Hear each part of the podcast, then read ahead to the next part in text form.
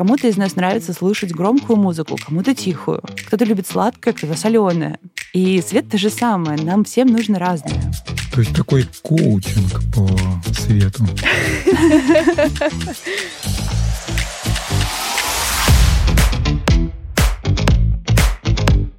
Всем привет! С вами подкаст Кельвин Никляйн «Все о свете» от компании Arlight. И его ведущие Александр Бахтызин и Екатерина Клетер. Сегодня мы обсудим с вами тему «Как осветить личное пространство». А у нас в гостях практикующий светодизайнер с опытом работы в крупных российских и европейских проектных компаниях, куратор и ведущий преподаватель курса по дизайну освещения в школе «Марш», автор многочисленных курсов и воркшопов Наталья Маркевич. Наташа, привет. Всем привет. Привет. Ну что, давайте поговорим о том, что каждый светодизайнер в профессию приходит э, с разных э, сторон. И у тебя свой путь. Вот расскажи об этом и как ты вообще попала в профессию. Но мне кажется, светодизайн — это самая благоприятная профессия, чтобы прийти туда сбоку. Из-за того, что это микс э, различных дисциплин, то есть находится на стыке разных профессий, поэтому любая профессия э, может войти туда. Я вообще пришла, мне кажется, странным образом. Я не знала, что такая профессия есть до самого последнего, пока не очутилась, собственно, внутри. Я училась в МИИ, и совершенно не знала, что там есть кафедра светотехники. Я и в МИИ-то попала случайно. Училась на кафедре электроэнергетики, занималась тяжелой энергетикой и даже несколько лет после окончания поработала. Потом перешла в проектирование внутренних электросистем. И там я узнала, что есть свет. Я пытаюсь себе представить. Вот энергетика. Это очень серьезная наука, это даже комплекс наук. Но я честно признаюсь, я работала, я делала, я даже проектировала релейную защиту Курской АЭС. И я вообще не понимала, что я делаю. я ездила даже в командировку в Курчатовск, и ходила там на завод, и с такими брутальными мужчинами общалась. Но, честно, мне кажется, я и тогда не понимала, что происходит. И в этом печаль, мне кажется, многих специалистов. Поэтому, когда я устроилась работать в Моспроект 2 и стала заниматься внутренними системами, для меня это было более понятно. Хотя бы вот, вот проводка, вот розетка, вот щиток. И, кстати, там у меня случилось первое открытие, когда мы проектировали какой-то частный дом, и мой начальник сказала, что нужно сделать э, здесь освещение, и вот заказчица хочет чего-то чего-то она хочет, вот каких-то ощущений. И там еще будут на стенах зеркала и какое-то другое оформление. И у меня вот действительно случилось озарение. Я вдруг поняла, что вот сейчас вот здесь я что-то нарисую, и это будет влиять на ощущение человека внутри этого пространства. А, то есть ты уже думала об ощущениях, да, людей, которые находятся там? Ну, это вот первый раз, когда меня это торкнуло, что действительно то, что я делаю, влияет на ощущение человека. И мне это так понравилось, то, что я стала вот брать на себя всю работу по освещению, представлять, как люди себя будут чувствовать там. Понятно, что это было на очень дилетантском и неправильном уровне, включая мои собственные представления, как это должно быть. В то время мне казалось, что программа Диалюкс — это ответ на многие вопросы. То есть я думаю, что все, кто приходит свет, они мечтают, что, изучив Диалюкс, им откроется какое-то магическое видение. Может быть, в этом что-то есть, потому что это единственная программа, в которой ты видишь, собственно, как свет распределяется, как он наполняет помещение, какие эффекты получаются. Но мне кажется, с тех пор как раз за мной даже закрепилась среди коллег такая слава, что Наташа любит освещение, она этим занимается. Собственно, электриком с любовью к освещению я пришла работать в компанию Arup. И там абсолютно случайно я узнала, что, оказывается, есть вообще такое отдельное направление, как светодизайн. То есть в Арупе это была так называемая бутиковая дисциплина, очень нишевая. И они как раз искали коллег э, в свой международный отдел. И, собственно, я присоединилась к ним, работала с голландским офисом, потом э, с лондонским офисом, даже уехала на какое-то время в Лондон работать над проектами российскими и английскими оттуда. Это какие года были? Это было с 2007 по 2013, наверное. А у нас вообще в России э, понятие светодизайна уже было? О, оно было, но оно было такое корявое. Это была моя каждодневная боль на самом деле. Потому что, ну, нет светотехника, который не мечтает быть светодизайнером. Наташа, а вот расскажи как раз, в чем заключается работа светодизайнера в этом ключе? Из-за того, что мне, не знаю, повезло, не повезло, но открылся представление, как э, остальной мир понимает цветодизайн, и то, что я видела, что как это в России происходит. Почему я говорю, что про цветотехников, которые все мечтают быть цветодизайнерами, потому что влиять на среду хочется. Да, чувствовать себя художником, и то, что ты меняешь какой-то облик или настроение людей. Самый быстрый способ — это осветить фасад. Вот вокруг темнота, вот есть какая-то форма, ты прикладываешь светильник, и что-то случается. Поэтому, мне кажется, это мое личное мнение, что именно в России такая любовь к фасадному освещению. Вот каждый мечтает его освещать, это нравится. Ну, это и финансово выгодно, конечно, но и людям нравится самореализовываться в этом. Я для российского рынка, наверное, странный дизайнер, потому что мне нравится среда. Мне не нравятся, может быть, быстрые эффекты, но мне нравится создавать наполнение внутри среды, в которой находится человек. Неважно, что это интерьер или ландшафт, но это не то, что посмотрел, отвернулся, а ты находишься внутри, это на тебя влияет, стимулирует каким-то действием, помогает что-то выполнять, наполняет определенными ощущениями, э, какая-то есть реакция на интерьер. Вот мне это нравится. То есть это какой-то более долгий незаметный, может быть, э, процесс, но мне это нравится. Знаешь, когда ты говоришь об этом, я вот так понимаю, что светодизайн больше про ощущение и психологию, чем про какую-то технику и науку. Не совсем так. Он про все. Он про то, чтобы создать правильную среду. То есть это физиология, то есть биология человека. Нужно понимать, э, как человек реагирует на световой импульс, что этот цветовой импульс побуждает его делать. Дальше идет психология, как мы на это реагируем хорошо, нам плохо, тревожно, радостно, то есть мы хотим полежать или, наоборот, побежать куда-то. А потом идет светотехника, то есть какими инструментами мы это создадим, сколько нам нужно по количеству света, какой яркости должна быть поверхность, чтобы было комфортно, какие приборы должны быть. Э. Но первично все-таки ощущение, да? От этого ты отталкиваешься, вот когда ты входишь в проект, смотришь, представляешь? В данном случае, я думаю, что это моя ценность как специалиста, потому что научиться делать расчет с правильным количеством света, люкс, люмен, это не просто, но возможно практически каждому. Для этого не нужно особых каких-то умений и знаний. Просто у тебя есть нормативы, есть программа, ты понимаешь, как работает светильник. Вот это, собственно, это чистая физика.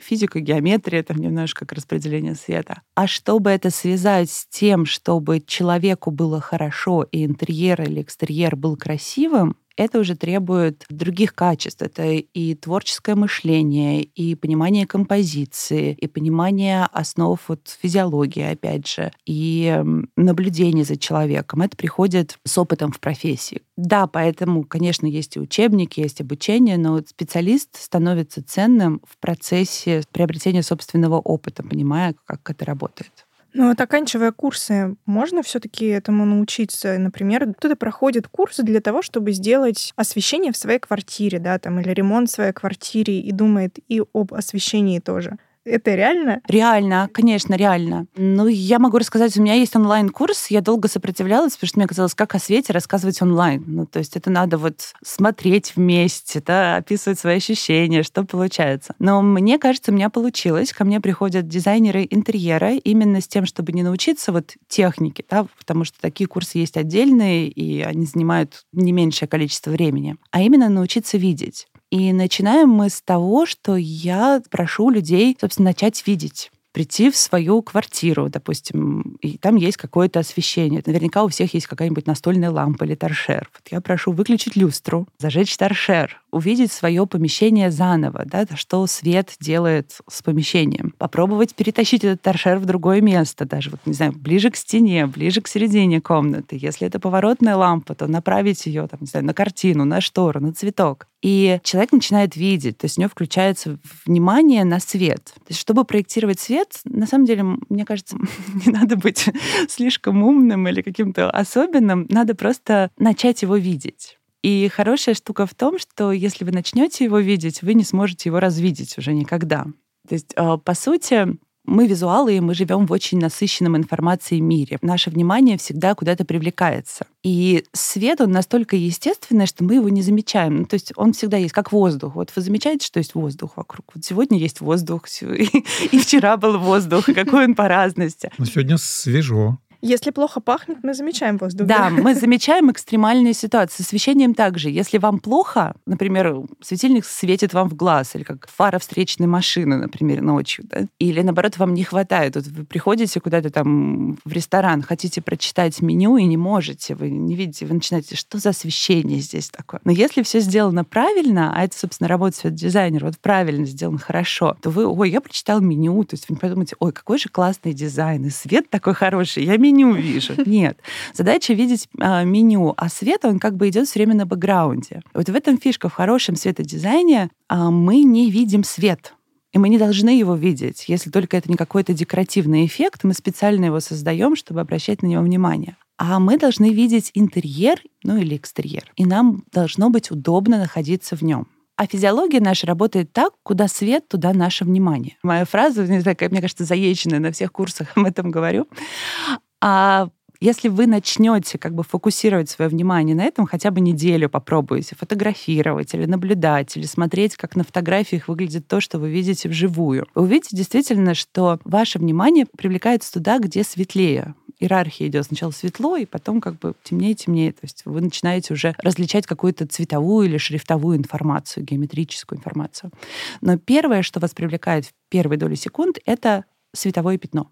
Наташ, а как в этом случае не переборщить э, с вот этими световыми пятнами, чтобы их не было слишком много? В основе любого дизайна, любого творчества композиция. Да? То есть это не важно, что мы говорим про стиль в одежде, как одеться, как оформить интерьер. То есть э, композиция и уместность. Понятно, что, например, интерьеры бывают монохромными, с очень крупными цветовыми, допустим, пятнами. Да, допустим, все монотонное какой-нибудь крупный кусок мебели. Либо это может быть эм, другой стиль интерьера, когда все такое очень колористичное, пятнистое. Да? То есть нас специально заставляют так немножко щекочет наш мозг, заставляют нервничать, смотри, туда, туда, туда, туда, там очень много внимания. То же самое и со светом. То есть светом мы можем заставить людей метаться вниманием, между одним акцентом и другим, либо, наоборот, сосредоточиться на чем-то одном. Здесь вот важно как бы дизайнер выступает ведущей роли, он управляет вниманием человека. Он должен понимать, что если это место для расслабления, то акцентов должно быть мало или они вообще должны отсутствовать. А если, например, это место для работы, например, мы приходим в музей, да? То есть для нас это отдых, да, мы делаем это в свободное от работы время, но для нашего мозга это работа. Мы а, обращаем внимание на очень много информации. Детали, да. да, детали рассматриваем. И, собственно, там пятнистость ничему не мешает. Да? То есть у нас вот одна картина, одно световое пятно, вторая картина, второе световое пятно. Мы просто делаем там другую визуальную работу и нас это не смущает. Но дома мы этого бы не хотели. Дома мы вешаем одну большую картину и направляем на нее луч, или вообще не акцентируем ее, просто это как декор стены, да, это подобие обоев таких, но более дорогих. Кто-то вешает просто одну люстру и ни на что не обращает внимания. О, да, это очень интересная тема, мне кажется. Давайте поговорим о ней. Да, мы постоянно сталкиваемся с тем, что наше, так скажем, общество имеет очень богатую традицию, глубокую, по-простому относиться к освещению освещению. Ну, если мы про интерьер допустим, сейчас говорим, домашний. Да, вот люстра, несколько светильников. Главное, чтобы видно было. Что видно было? Ну, где что находится. Ну, чтобы свет включили, и, и все, и светло стало. И стало светло, да. А ты говоришь о том, что фокус внимания, да, он важен. И здесь а, когда вот я слушал тебя сейчас, у меня такие мысли, думаю, интересно, получается, светодизайн, он вообще необходим в доме каждого человека. Ну, конечно, для удобства использования помещения. Это я вот к чему веду. Может ли каждая домохозяйка стать светодизайнером? Может. Нужно просто записаться на курс к а, Наташе. А, не обязательно. Не обязательно. Сейчас объясню. Нужно понимать, что любое помещение имеет функционал использования. Вот в помещении стоит мебель, и мебель э, предполагает, что мы как-то с ней взаимодействуем. А там на кровати мы лежим, и значит, наши глаза находятся в определенном месте, и мы как бы совершаем одну работу. А за столом мы сидим, там есть рабочий стол, есть рабочая поверхность, есть диван, на котором мы смотрим телевизор. То есть каждый раз мы принимаем какую-то позицию, выполняем какие-то действия, сопровождаем это зрительным контактом. Надо видеть, что мы делаем. Так вот, это каждый раз разные действия. И по ощущениям, что вот если пространство, в котором в каждой его точке мы выполняем одно и то же действие с определенной концентрацией внимания, это спортзал. То есть мы можем за секунду оказаться в нескольких метрах, и нам там даже нужно сохранить фокусировку там на мече или на чем-то еще. И вот превращать жилое помещение в спортзал, но оно смысла не имеет. Это просто, действительно, но смысла оно имеет мало. То есть в спортзале, например, должно быть везде одинаково светло. Конечно, ровное освещение, да, залитое светом пространство. Вот я сейчас вспомнил, когда я ходил на хоккей, любил раньше. Шайба маленькая, а пространство огромное. Белый лед, черное пятно. Но ты попробуй следи. Там действительно освещение должно быть а, офигенным. Это вообще отдельное направление светотехники. Даже это не светодизайн, это светотехника. Обеспечить комфортный уровень наблюдения за мячом, за шайбой, там, за размером, даже зависит от размера мяча, который, цвета мяча, которым играют. Но если говорить про люстру еще в жилом интерьере, здесь встречаются несколько интересных направлений. Во-первых, исторически Представьте, что электричество в наших домах порядка 100 лет. То есть это очень мало. Электричество появилось позже, чем появился автомобиль. Я никогда не думала об этом. Это ведь правда так. Ну, то есть, как бы мы очень мало с этим взаимодействуем еще. Когда появилось первое электричество, устройство домов и квартир, оно было другое. То есть оно еще было рассчитано под э, керосиновые, масляные лампы. То есть оно в дефиците. То есть пространство собиралось вокруг источника света. А можно даже отследить э, по фильмам, скажем так, до 50-х годов. Вот смотрите, комнаты были квадратные, стол стоял посередине, над столом висела лампа, и все действие проходило за столом. То есть люди общались, делали домашние задания, дети, обедали, а потом расходились по углам. По темным углам. По темным углам, но как бы этого все равно достаточно. А что произошло потом? Да? У нас изменилась архитектура. У нас появились малогабаритные квартиры в 60-е, 70-е годы. Изменилась геометрия комнат. Коммуналки. Но коммуналки, они еще были на основе вот, дореволюционных домов построены. А вот хрущевки очень сильно повлияли на то, что с нами произошло. Получились прямоугольные комнаты, в которых не развернуться. Как бы мебель уехала в стены а провод остался посередине. Ну, кстати, это очень забавное замечание, что британские ученые, например, считают, что вывод посреди комнаты, он делается во всех странах до сих пор, это такой отсыл вот э, к тому времени до электрическому, когда люди ходили с одной керосиновой лампой и вешали ее на крюк посреди комнаты.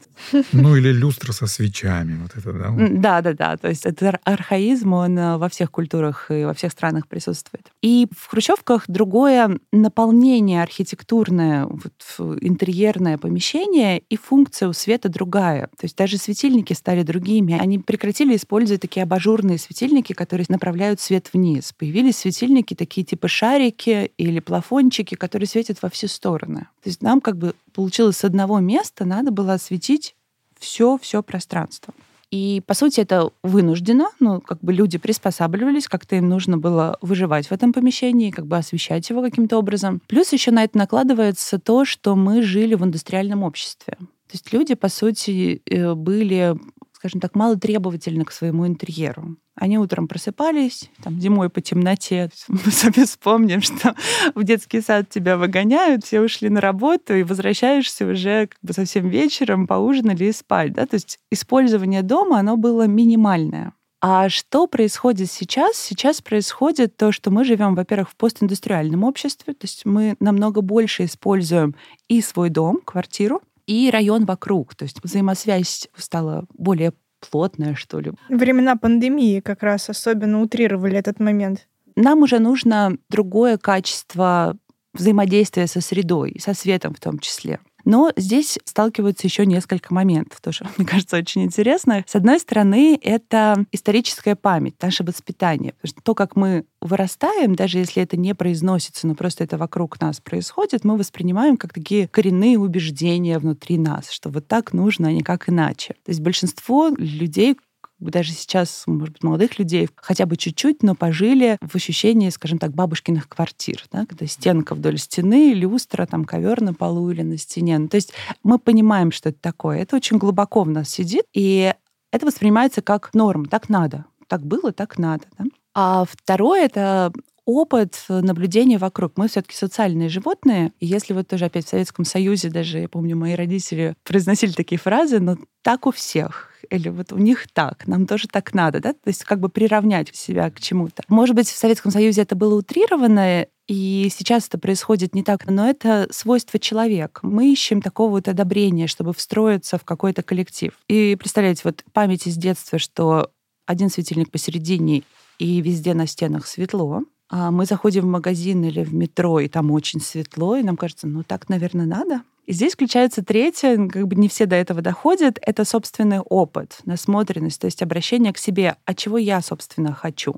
какой мой опыт взаимодействия со светом. Здесь, может быть, не надо ходить к психологу или на курсы светодизайна, а просто понаблюдать за собой, чего ты хочешь. Вот. Мне часто приходят клиенты и говорят, нам мало света. Но окей, для чего вам мало света? Или мы любим, когда света побольше. Для чего? И у всех ответы очень разные, кстати, для чего нужно. Например, люди говорят, ну вот я сижу за столом, и мне мало света. И ты думаешь, ну, конечно, светильник-то в трех метрах от тебя на потолке, и он светит в потолок, а ты сидишь к нему спиной за столом, и тебе мало света. То есть логически как бы сложно ожидать, что оттуда тебе прилетит через тебя свет и как бы осветит пространство перед тобой. Самый простой вариант — это когда мы просто привязываем освещение к функциональному использованию мебели в квартире. Да? То есть если это стол, то на столе должно быть освещение, которое светит на стол. На самом деле, у меня тоже самая распространенная ошибка, что дизайнеры интерьера, например, делая потрясающий дизайн интерьера, выбирают люстру по размеру, по форме, вот как кусок мебели. В отношении света это все равно, что стул подвесить над столом. То есть оно не дает света. И первая задача заметить, что не светильник определяет количество и комфорт света, который нам нужен, а то, как он взаимодействует с пространством. Да? То есть над столом должно висеть нечто, что светит на стол. А значит ли это, что светильник должен быть максимально незаметен? Не всегда, но это зависит от стиля помещения. Его форма, цвет, размер может быть заметно, если это вписывается в визуальную картинку вот, пространства. Но то, что точно должно быть, то, что он должен быть комфортен. То есть нам не должно ой, он что-то там слепит, вот с этого ракурса вообще мне в глаз светит, я могу только за одним глазом зажмурившись смотреть телевизор, или там, например, тоже популярная сейчас тема глянцевой поверхности и встроенные или на, накладные светильники направленного света. Это две несочетаемые вещи. Это все равно, что в зеркало светильник. То есть светить на глянцевый стол направленным светильником — это как бы дискомфорт. Вот тогда мы замечаем светильник и свет э, в плохом смысле этого слова.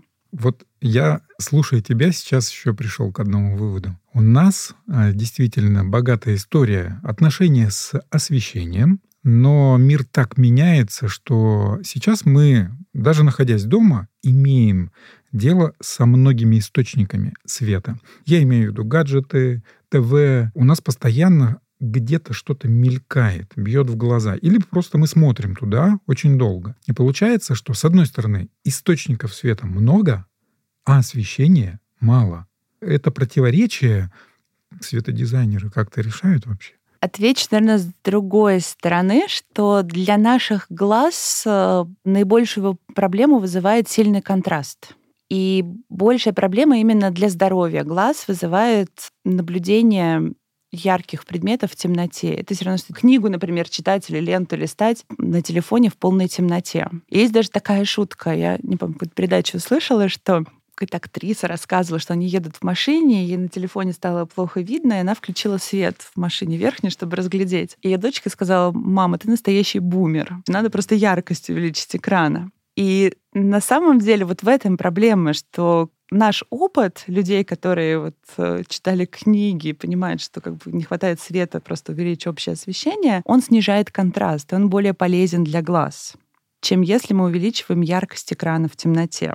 Как это повлияет на зрение в будущем, честно говоря, таких исследований еще нет. Все говорят, что это плохо, это опасно. Мы можем чувствовать это, что наши глаза быстрее устают, ощущение, как будто в песок в них насыпали. Вот такое бывает. Ну, то есть определенно это не полезно. Да я по своему опыту тебе скажу, я за пару лет э, посадил зрение, читая с планшета. Ну, таких глобальных исследований на эту тему нет. Но для себя я стараюсь, то есть если я в приглушенном освещении взаимодействую с гаджетами, я вывожу яркость экрана на минимум. На минимум, да? Да. Угу. То есть как бы соблюдаю это правило. Еще есть эм, проблема голубого света, который э, не дает мелатонину вырабатываться и мешает нам хорошо спать, молодо выглядеть и не болеть. И здесь тоже нет решения этой проблемы. Подожди, подожди, давай поподробнее про голубой свет. Ты такие важные темы затронула. Про, про молодость, про сон. Давай поподробнее. Есть такой гормон мелатонин, который вырабатывается, когда мы спим, и если мы спим в полной темноте и тишине.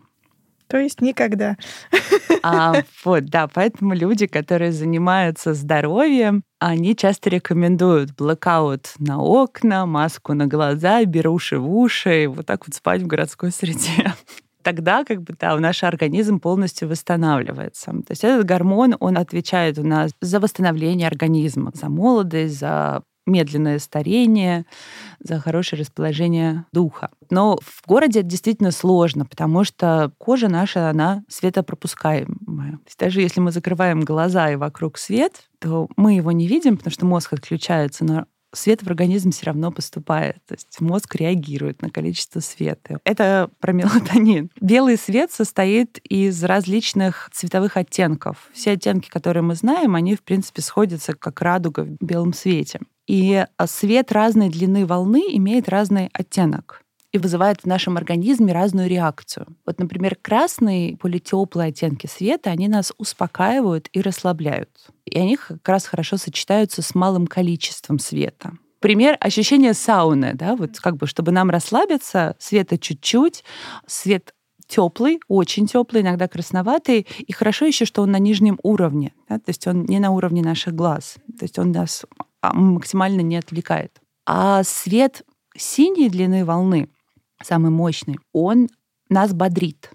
То есть он вызывает реакцию в мозге «просыпайся, иди работай, веселись, вообще куда спать, давай вот в самое время». Его больше всего днем, в дневном свете, в полдень. Это самая максимальная работоспособность человека. То есть таким образом э, можно влиять даже на активность человека. Собственно, вот биодинамическое освещение, которое сейчас так популярно, оно этим и занимается, что расслабляет или бодрит человека. Но мне кажется, это прям такие немножко зверские методы воздействия на человека. Я всегда очень против, когда это, причем в автоматическом режиме, допустим, в офисе программируется, что с утра у тебя тепленькое, в обед мы тебя взбодрим максимально, а к вечеру, ладно уж, расслабим, отпустим домой. То есть такое вот искусственное бодрение человека, ну, я считаю его опасным. А если возвращаться в квартиру, стоит ли в квартире делать э, освещение вот таких вот разных оттенков, чтобы где-то мы взбодрились, в другом месте мы там успокоились? И какие еще оттенки тогда, кроме вот красного и белого? Ну, это можно сделать просто теплым и прохладным светом, да, или нейтральным белым светом такую разницу. Здесь сложный вопрос. Я бы сказала так, что можно только руками профессионалов или вы абсолютно знаете, что вы хотите сделать, отдаете себе отчет, понимая физиологию человека, понимая восприятие, как вы будете это использовать, вот просто с открытыми глазами это делаете. Если ничего не знаем, ничего не хотим знать, но просто нам нужен свет, я предлагаю брать просто теплый свет и работать с его интенсивностью, что где-то больше его, где-то меньше, где-то он направлен на пол, на стол а где-то он рассеян в помещении. То есть этим вполне можно также бодрить и успокаивать человека, потому что свет на уровне наших глаз, он нас бодрит. Свет, который находится ниже уровня наших глаз, на поверхности, то есть на столе, на полу, мы его не воспринимаем как свет. Его яркость даже не воспринимаем. Играться с цветовой температурой можно, но если вы понимаете, зачем вы это делаете. Допустим, это может быть эм, глубокая или темная квартира, где люди проводят очень много времени. И зимой это может стать спасением, например, когда вы просто вот э, квартиру, отдавая себе отчет, превращаете на какое-то время в офис. Используете нейтральные оттенки света, допустим, 4000 кельвинов, делаете много отраженного света или рассеянного света, то есть заполняете помещение, делаете его таким бодрым, работоспособным, чтобы все, кто там находится, проснулись, им по максимуму работали. Но вы как бы тоже отдаете себе отчет, что режим офиса у вас не затягивается до полуночи, да, то есть вы его назначенные часы, там часов 6-7, вы выключаете, переключаетесь на другой режим, если вот не выходите из дома. Ну, собственно, это проблема, с которой столкнулись э, в пандемию люди. Я перескочу, что очень многие говорили, что изнемогают пребывать дома, потому что все одно и то же. И до смешного эта проблема очень легко решается светом. Что происходит? Что человек сидит днем дома, через окно приходит много света, мы воспринимаем все помещение в целом. Да? То есть мы все видим, ну, как бы из-за того, что окно яркое, у нас какой-то есть э, акцент привлечения внимания в окно, и там что-то происходит, тучки летят, птица пролетела, там никогда не скучно. Вечером же мы заменяем окно люстрой, которая светит везде. Я говорила, что куда свет, туда внимание. Что происходит, когда свет везде? Расфокусировка внимания. Да, мы постоянно сидим, а вот мой потолок, а вот моя стена, а вот мое кресло, а вот... И это постоянный каждый день. Ну, как стресс, да? Или рассеянность, утомление, да, в результате да, от да, этого. Есть, э, от мозга требуется слишком много. Мы даем ему много информации и постоянно говорю, у меня вот стена, вот стена, вот стена, вот мой диван. И это прям, ну, надоедает. Чтобы это убрать, просто достаточно включить какие-то локальные источники света. То есть, чего мы не видим, для нашего мозга не существует. Если мы не светим на стену, она уходит из нашего фокуса внимания, и наша квартира становится как будто бесконечной. То есть смена режимов освещением, она меняет, конечно, пластику интерьера, но она меняет наши точки внимания, делает интерьер разнообразнее. То есть из одной комнаты можно сделать там, 10 различных сценариев, которые разные, в которых мы видим разное, в которых мы делаем разное. Это никогда не скучно. Я сейчас так подумал, ладно, стены, а муж, дети. Как не заметить их или подсветить? Наташ, а вот расскажи, какие самые популярные зоны, которые стоит отдельно подсвечивать, которые, ну, не знаю, есть в каждой квартире абсолютно? А, рабочие зоны. То есть в каждой квартире есть кухня. То есть что нужно при освещении? Помнить, где наши глаза. А наши глаза всегда смотрят туда, чем мы работаем. Да? То есть если мы работаем руками, мы смотрим на руки. Если мы работаем ногами, ну, идем, мы смотрим на ноги, чтобы не споткнуться. Это такая зрительная безопасность. Поэтому на кухне мы работаем на рабочей поверхности, наши глаза на, на руках на рабочей поверхности, освещена должна быть рабочая поверхность. И абсолютно глупо ставить светильники далеко от рабочей поверхности. Там некоторые ставят их посреди кухни, чтобы они светили в пол на полу мы не работаем, мы работаем на столе. А некоторые фартук освещают кухонный, который бьет в глаза. Да, это, это уже такие... Мастера.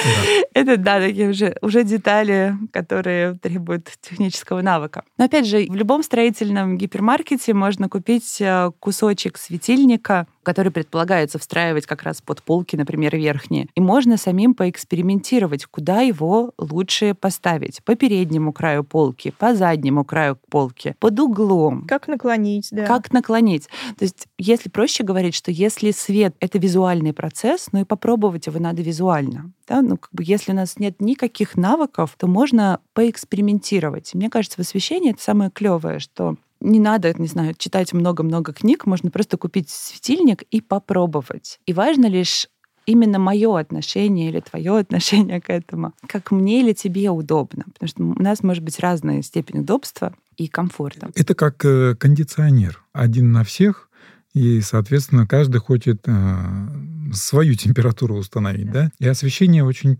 похоже.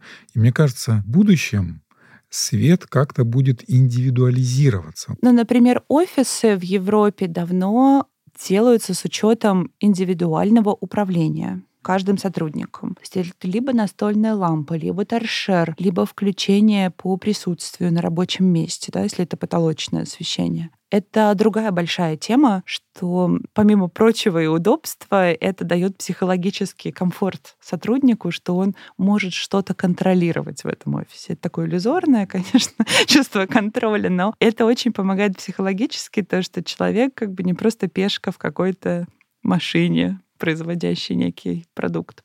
Но это давно используется и довольно популярно.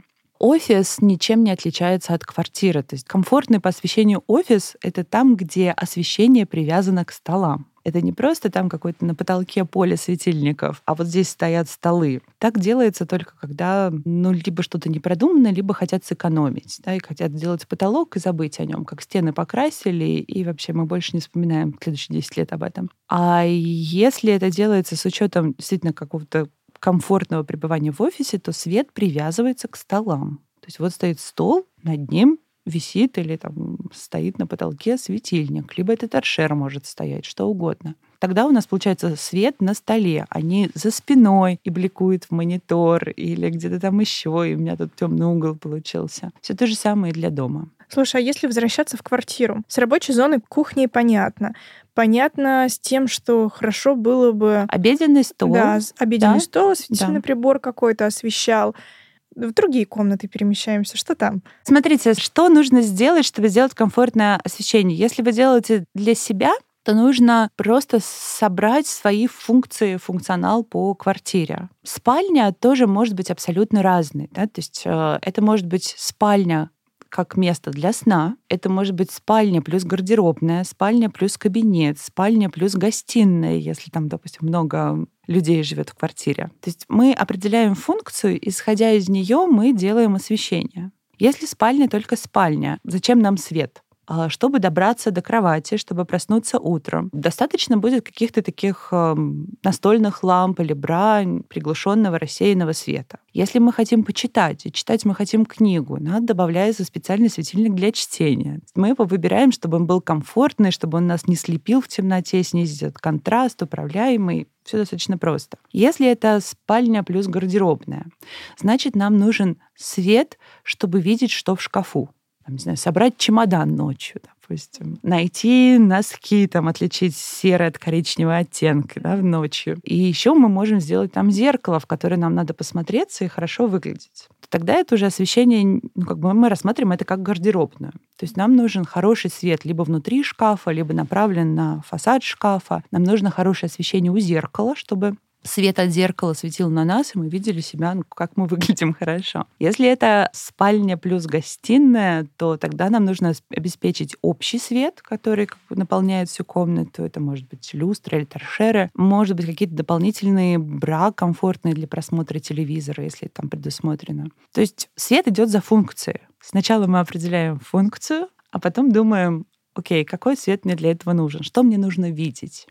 Ну, то есть, где я в комнате сижу, чем я здесь обычно занимаюсь, да. и мы эти места просто освещаем дополнительно каким-то. Да, и помните, что свет нужен для человека. То есть я сталкиваюсь тоже очень со смешными случаями, что дизайнеры даже любят освещать телевизоры, что им очень нравится. Чтобы красиво а как ты было, к этому наверное. Относишься?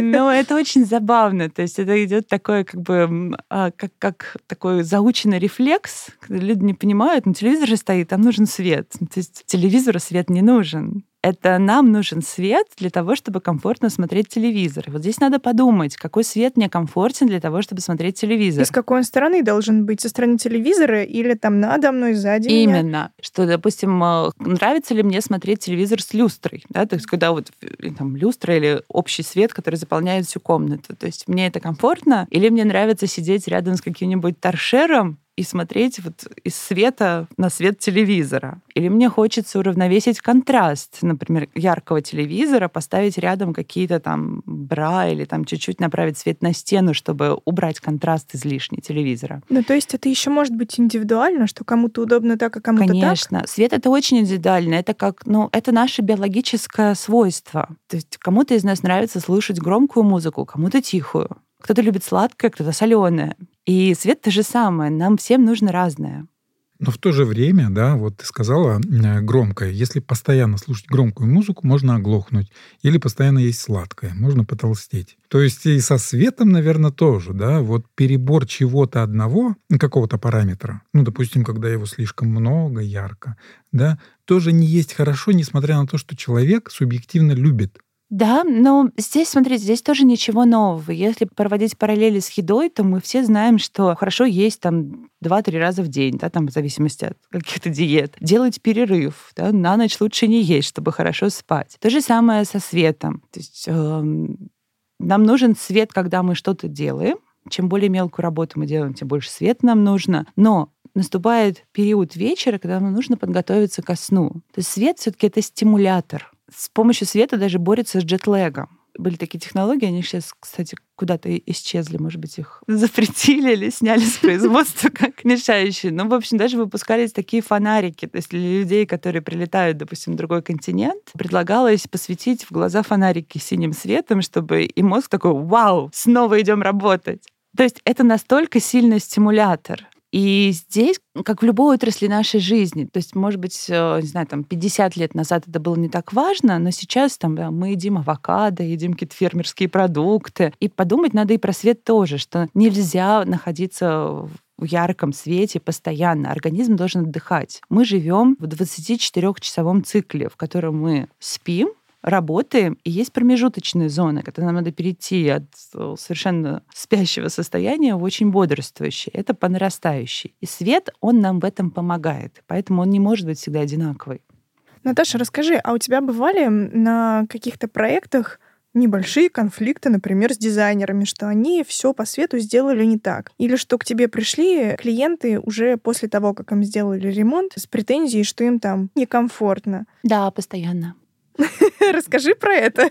Смотрите, с дизайном интерьера есть такая штука, что это очень профессиональные люди в своей области. И действительно, им приходится думать о многих вещах, как сделать пространство именно удобным и комфортным для жизни. И свет он сейчас очень сложный. Действительно, представьте, что, например, в 2011 году только запускали массовое производство светодиодов в ведущие фабрики. То есть это меньше 10 лет с нами светодиоды. Даже светодизайнеры не все еще умеют с ними обращаться. Требовать от того, чтобы смежные профессии тоже это умели, мне ну, немножко рано, мне кажется. Поэтому дизайнеры справляются как могут. Хуже, если они как бы не принимают помощь, как бы не, не хотят этого узнать. А такие бывают? Бывают, да. Сочувствую. Бывает, и даже бывает очень смешно, что ко мне приходит заказчик и говорит, я хочу сделать этот дизайн, а дизайнер интерьера не понимает, говорит, что вы будете делать, зачем вы будете переставлять светильники, зачем вы будете вот что-то здесь да. поменять. И как бы интерьер действительно не комфортен. Вот то, о чем мы говорили, что человек начинает, или семья начинает там жить и понимает, что пользоваться какими-то зонами неудобно. То есть он сидит на диване, на него светит светильник сверху на макушку, и ему некомфортно. Это самое очень смешное, вот, что свет ставится по мебели, но не понимается, что мебель разного значения. Например, свет над столом и свет над диваном — это же разное. Да? За столом мы сидим и смотрим как бы на стол, мы взаимодействуем со столом, а на диване мы просто или на кресле мы сидим сверху, и с ним не взаимодействуем визуально. Но есть такое какое-то представление очень часто, что вижу кресло, ставлю светильник. Вижу стул, ставлю светильник. Очень часто можно видеть такие планы, когда над диванами стоят светильники, над креслами стоят светильники. Я, кстати, один раз имела беседу именно по этому поводу. Почему изобразили светильник именно над диваном? Я говорю, это же ужасно неудобно, там даже не встать, не встать на диван. Мне говорят, а вдруг человек в этом месте будет читать? Тоже хороший вопрос. Давайте подумаем, как человек читает. Вот в каких позах можно вообще читать? Сидя, удобнее. Ну, как бы можно и лежа, и сидя, и просто проследить за своей эргономикой своего тела, как мы держим книжку, как наклонена наша голова относительно книжки, и представить, как вот светильник сверху, чем нам поможет, если мы наклонились над книжкой. Ну да, наверное, мало чем все-таки. А если он э, решит вздремнуть и ляжет тогда вообще в да, глаза? Да, да, И книж... может лежа книжку читать тоже угу, закрыв. Тогда закроет. То есть нету позы чтения, когда свет с потолка нам поможет. Есть очень забавные требования. Некоторые мне заказчики говорят, что я люблю читать везде, мне нужен везде яркий свет. Но вряд ли заказчик считает, как Шурик в известном кино, да, ходит с книжкой по квартире, там, жуя бутерброды. Нет, есть одно, два, ну, три места, где человек сидит и читает. И вот там нужно сделать комфортный свет на книгу. Не на голову, а на книгу, да, как он читает под руку. Тоже из забавного, что люди освещают пол, чтобы его убирать, чтобы там собирать бисер, осколки или еще что-то. Ну, если просто представить, что вот есть светильник, который светит на пол, и мы так классно видим осколки, мы подходим, нагибаемся над осколками, и где свет? Угу. Или мы не видим осколки. Да, свет оказывается у нас на спине, осколки мы не видим. То есть, ну, как бы здесь для меня это чистая логика и наблюдение за человеком и за тем, как он что выполняет. То есть если часто что-то разбивается в квартире, часто что-то рассыпается и хочется убирать, и робот-пылесос в этом никак не помогает, а можно сделать световой плинтус. И это вообще, мне кажется, убийство всех перфекционистов. Когда видно каждый волосок как бревно на полу, но зато все видно, и он на уровне пола. То есть, чтобы осветить пол, нам потолок э, не нужен проблема и ее решение, они как бы могут быть э, совсем другие, не как мы привыкли. Для этого как раз мы и нанимаем, мне кажется, специалистов, у которых больше опыт, какое-то взаимодействие с проектами, с наблюдениями за человеком, они что-то могут нам подсказать. Это на самом деле такая в целом интересная тема, потому что вот когда разбираешь подетально, кажется, что ну, все вообще же логично, просто и понятно.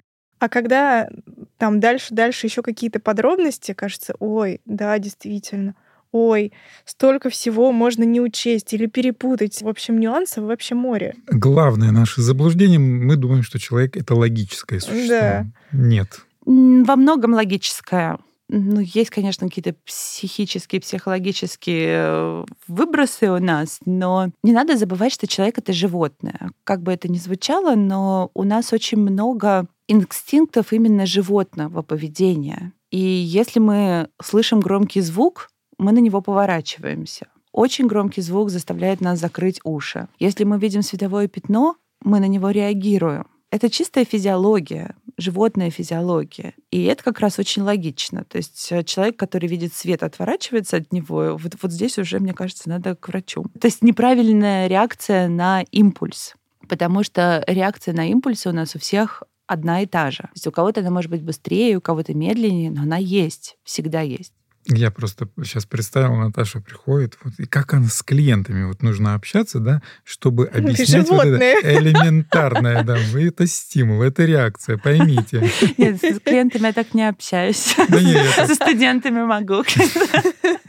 А слушай, я вот э, хотел задать э, вопрос. Ты скромно молчишь в своих проектах, хотя у тебя, я знаю, очень-очень много проектов крутых. Расскажи, пожалуйста, о некоторых из них, ну, может быть, любимых или оригинальных. Ну, как мне кажется, я специализируюсь на среде, то есть на, неважно, интерьер или экстерьер, где нужно создать световую среду внутри какого-то пространства. И неважно, что это за пространство, неважно, внутри оно или снаружи. И мне кажется, в моем портфолио, да, много квартир, жилых интерьеров. Я знаю, что многие мои коллеги не любят в этом копаться, но мне почему-то доставляет э, огромное удовольствие делать комфортный свет для людей. Вот. Это самая неблагодарная, наверное, работа, потому что когда ты делаешь, допустим, музей, многие люди туда приходят и видят это. Фотографии получаются классные, потому что освещение контрастное. Да, потому что, ну, как бы там надо выделить а в жилом интерьере оно все такое на уровне вот долгосрочного использования, комфорт, который вот проверяется даже не одним визитом, а многими. На фотографиях это выглядит, ну, нормально. То есть понять, в чем здесь вся соль, в чем вся красота, достаточно ну, непросто или не сразу видно. Но мне нравится действительно работать в таких вот проектах, которые используются долгосрочные. Но я делала и рестораны, допустим, а, не так давно кофеманию делала, до этого рестораны в Краснодаре, в парке Краснодар. А делала даже стадионы. Собственно, Краснодарский стадион, все интерьеры — это я делала освещение вместе с дизайнерами интерьера Максимом Рымарем. То есть сейчас у нас был достаточно большой проект, э, ну, такой в несколько лет уложился кусочками консультирования дома отдыха на Камчатке. Ого, прикольно. То есть там огромная территория, очень много разных мест использования. То есть мы как бы с архитекторами в ограниченном бюджете в отдаленной локации придумывали, как это осветить. Угу. Магазины. Магазины, да. Из последних э, был очень интересный э, магазин э, в Питтсбурге, в Соединенных Штатах, вместе с компанией Novadays. Интересный он тем, что нам пришлось сделать освещение, полностью сохранив старое расположение светильников, а там был офис. И из-за того, что там совершенно сумасшедшие цены именно на электрические работы, то есть нам пришлось придумать, как нам по максимуму сохранить позицию старых светильников, но при этом сделать а, нормальное освещение, комфортное для концептуального магазина одежды. Ну, кажется, получилось. Отели. Отелей, наверное, не было еще. Мне кажется, я бы очень хотела. Мне интересно создать вот а, что-то типа брендбука, да, такую вот визитную карточку отеля, чтобы свет был удобным. Но, кстати, если возвращаться к теме, о которой мы ранее говорили, отели очень классная место наблюдения за собой. В доме мы ко всему привыкаем. Вообще, ну, наверняка слышали о том, что мы в основном живем на мышечной памяти. Мы мозгом не пользуемся каждодневно. Потому что мозг — это очень энергозатратно, и любое действие он стремится перевести в привычку. Это очень легко сравнить, если вот вы идете, например, на новую работу по новому маршруту. И кажется, так долго. И вот здесь это дерево, магазины, сколько еще идти. Вообще каждого там отмечаешь, кто тебя встречается по дороге. А когда мы туда идем десятый раз, мы вообще не помним, как мы вышли из метро, когда шли до двери это вот значит идти на мышечной памяти, что мозг как бы экономит энергию, уводит все как бы на бэкграунд. Это очень, кстати, не полезно, кажется. Жить неосознанно не полезно. Поэтому очень многие коучи, психологи советуют там, менять маршруты, включаться, замечать что-то вокруг, да, то, чтобы заставлять мозг работать. Менять, как бы, да? Менять, да, окружение, что создавать новые нейронные связи. То же самое со светом. Мы настолько знаем свою квартиру, но не будет там света, мы же все равно по ней пройдем. Там мы знаем, где что лежит, как, где что находится. И когда мы приезжаем в отель, то есть это тоже наше личное пространство, мы там находимся одни или с кем-то, с родным наедине, там кровать, ванна, все знакомо, но все по-другому. Да, то есть свет по-другому. И интересно заметить свои наблюдения, как мы к этому относимся, на что раздражает, то, что это действительно некомфортно, это, или это не так, как мы привыкли. Вот э, тоже очень интересный момент. Обратить на это внимание, заметить, для чего это сделано, как это можно было бы еще использовать или исправить. Это очень тоже важный момент, понять, что нам, собственно, нравится в освещении, какое освещение нам нравится. А, я помню, как-то ты в одном из интервью сказала, что свет — это осознанное пространство, если я не ошибаюсь. Ну, это действительно светодизайн, это когда мы делаем выбор на что мы хотим обращать внимание, что мы хотим делать в этом помещении, а что мы хотим чувствовать в этом помещении тоже. Я почему это вспомнил? Потому что, мне кажется, вот э, из нашей всей беседы э, ты здорово всегда подчеркиваешь, говоря о среде, о самом человеке, о субъекте. То есть тот свет, который мы именно воспринимаем, как будто мы являемся настоящим источником света. Это вот интересная вещь, потому что обычно рассуждаем так, как свет освещает объект, там, да, вот как нам удобно. А на самом деле этот момент удобства и комфорта внутри каждого человека. И вот заглянуть туда и задать правильные вопросы, как ты говоришь, вот это, мне кажется, самое и есть искусство светодизайна. Ну, наверное, это, знаете, как просвещать телевизор, да, вот когда мы делаем что-то и, и не думаем. У нас есть еще сложность в том, что большинство наших заказчиков, ну и дизайнеров тоже, не привыкли к саморефлексии. И я тоже часто привожу этот пример. Вот если мы смотрим какой-то американский фильм, там может быть сантехник, который легко выражает свои чувства. Да? Говорит, вот это произошло, поэтому я себя так чувствую. Я думаю, что вот, вот мы здесь сейчас только этому учимся с помощью, не знаю, там, книг, фильмов, психологов в том числе, да, проживать свои чувства и узнавать нашу истинную реакцию на это. Потому что дизайнерам ну, нужно задавать вопросы. И на самом деле у дизайнеров целое искусство выбить из клиента правильный ответ, потому что он действительно соответствовал тому, что человек чувствует и хочет. Во-первых, э, часто, ну, я скажу мы, потому что это ко мне тоже относится, а мы не знаем, что мы чувствуем и что мы хотим от пространства вокруг нас. И более того, даже если мы как примерно как-то это ощущаем и хотим, мы можем не уметь сказать это. А если человек, допустим, и есть еще такой, ну, тоже барьер, мне кажется, из прошлого нашей страны. А что, если это неправильно? И если как бы нас посторонний человек услышит, скажет, а ты хочешь вот именно этого? Да нет, я не могу я этого хотеть. Как никто нормально этого не хочет, а я как это могу хотеть? И вот это достаточно сложно, вот, потому что неумение рефлексировать, неумение понять своих чувств и объяснить их, то, что ты хочешь, это достаточно сложно. Я думаю, что вы тоже не раз встречались с заказчиками, вы их спрашиваете, ну, как тебе? Ну, нормально, ну, что, ну, хорошо. То есть такой коучинг по свету. Интересное направление, там намечается у нас. Ну, мне кажется, это может быть междисциплинарное нечто. Но это было бы интересно, правда. Да. Психология с коучингом в свете. Наташ, и мой любимый вопрос. Как ты видишь э, будущее светодизайна в квартире каждого человека?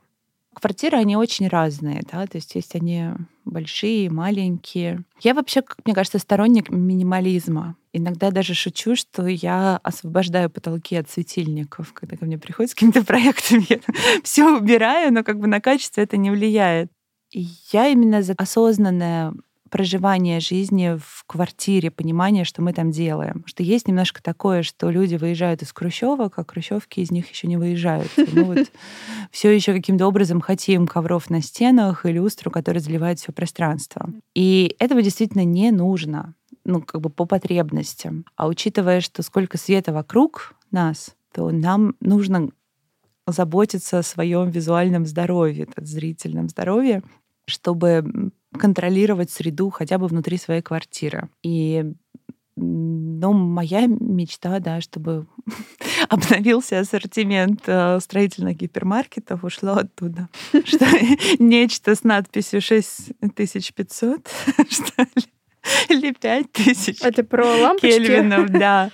А что это вообще запрещено к свободной продаже должно быть. То есть освещение, особенно дома, это не то, с чем вы должны мириться и что вы должны терпеть.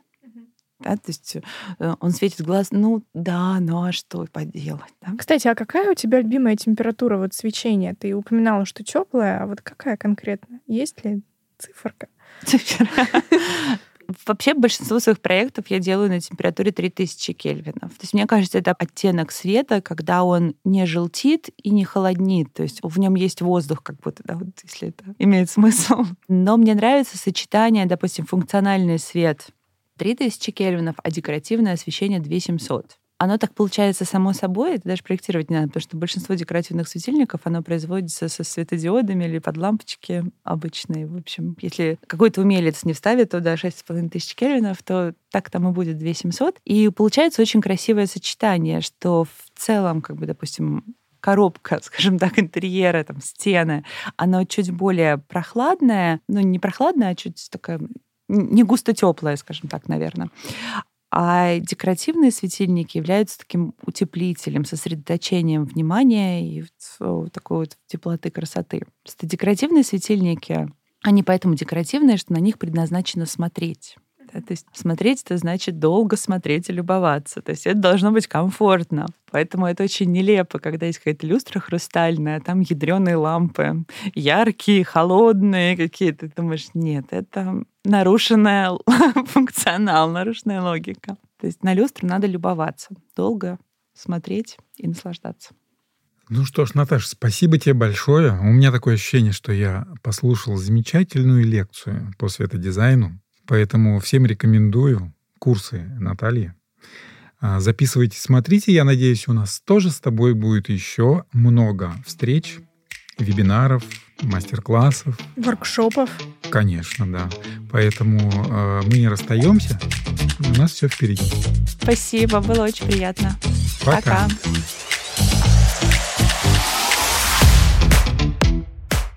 Ну а пока на этом все. Мы были рады записать вам сегодняшний подкаст. Подписывайтесь на наш подкаст «Кельвин Никляйн», а также страницу Орлайт во всех популярных социальных сетях. До встречи. Пока.